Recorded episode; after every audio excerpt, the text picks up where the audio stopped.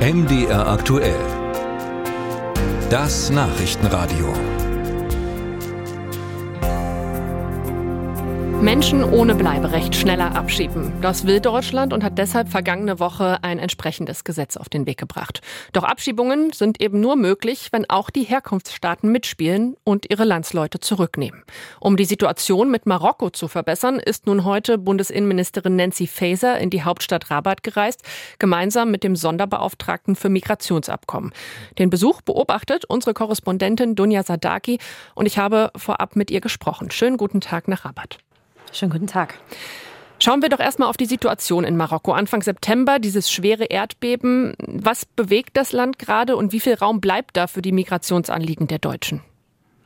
Ja, tatsächlich ist Marokko dabei, immer noch die schwer getroffenen Dörfer im Süden des Landes ähm, ähm, wieder aufzubauen, beziehungsweise, bevor der Aufbau überhaupt passieren kann, ähm, winterfeste Unterkünfte für die vielen äh, hunderttausend äh, Betroffenen zu schaffen. Und ja, da im Vergleich dazu ist das keine dringende Not für den marokkanischen Staat, aber natürlich ist Migration generell für Marokko ein großes Thema, weil Marokko ist Transitland, hat verschiedene Migrationsrouten, zum Beispiel über den Atlantik, auf die Kanaren Jahren über das Mittelmeer natürlich. Und das Besondere an Marokko ist, Marokko ist das einzige afrikanische Land, was eine direkte Landgrenze mit der EU hat, und zwar in den spanischen Exklaven im Norden des Landes, Ceuta und Melilla.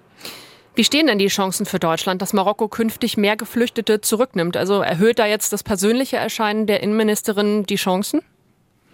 Ich glaube, Marokko hat in der Vergangenheit immer wieder klar gemacht, Marokko wird nicht den Gendarm für Europa spielen. Das heißt, für Marokko ginge es vielleicht, wenn man da die Beziehungen verbessert, äh, maximal um eine bessere Zusammenarbeit bei der Rückführung von marokkanischen Staatsbürgern aus Deutschland. Da lief die Zusammenarbeit in der Vergangenheit nicht äh, besonders gut. Das lag teilweise daran, dass zum Beispiel Grenzen geschlossen wurden. Die Pandemie war da, Lufträume waren geschlossen. Deswegen konnten nicht so viele Leute rückgeführt werden, wie sich wahrscheinlich ähm, die deutsche Seite das gewünscht hat. Danach gab es eine diplomatische Eiszeit zwischen Marokko und ähm, äh, Marokko und Deutschland, die aber im vergangenen Jahr im Sommer eigentlich wieder beigelegt ähm, wurde. Die Beziehungen sind viel besser und trotzdem haben wir gesehen, dass die Abschiebezahlen, die Rückführungszahlen gering geblieben sind. Ähm, ich glaube, ähm, von daher ist es so eine große Frage, was dabei herumkommen kann heute. Und die marokkanische Seite hat eigentlich auch in der Vergangenheit immer ihre äh, Position klar gemacht und auch auch klar gemacht, es geht um marokkanische Staatsbürger, wenn überhaupt, und nicht um äh, Afrikaner an, äh, anderer Staatsangehörigkeiten, die über Marokko nach zum Beispiel Europa und dann Deutschland eingereist sind. Zu einem Abkommen gehören ja immer zwei Seiten. Gibt es dann Forderungen, die Marokko im Gegenzug hat? Ich könnte mir vorstellen, dass Marokko wieder über das Thema der regulären Migration von Marokko nach Deutschland sprechen kann. Und da geht es um Visaerleichterungen. Die laufen bislang äh, nicht gut von marokkanischer Seite aus. Die Menschen müssen sehr, sehr lange auf einen Termin warten im Konsulat. Die Menschen warten sehr, sehr lange auf ein positives Visum.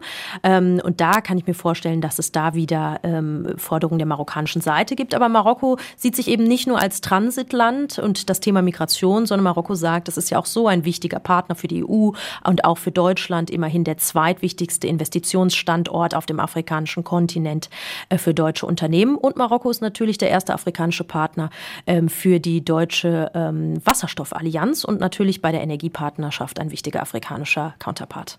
Sie haben es ja schon angedeutet, viele Afrikaner, die nach Europa wollen, nutzen Marokko mit den zwei spanischen Exklaven als Transitland. Wenn es jetzt, äh, wenn jetzt so ein Abkommen zustande käme, wäre das nicht trotzdem nur ein Tropfen auf dem heißen Stein, da es ja nur um Marokkanerinnen und Marokkaner geht?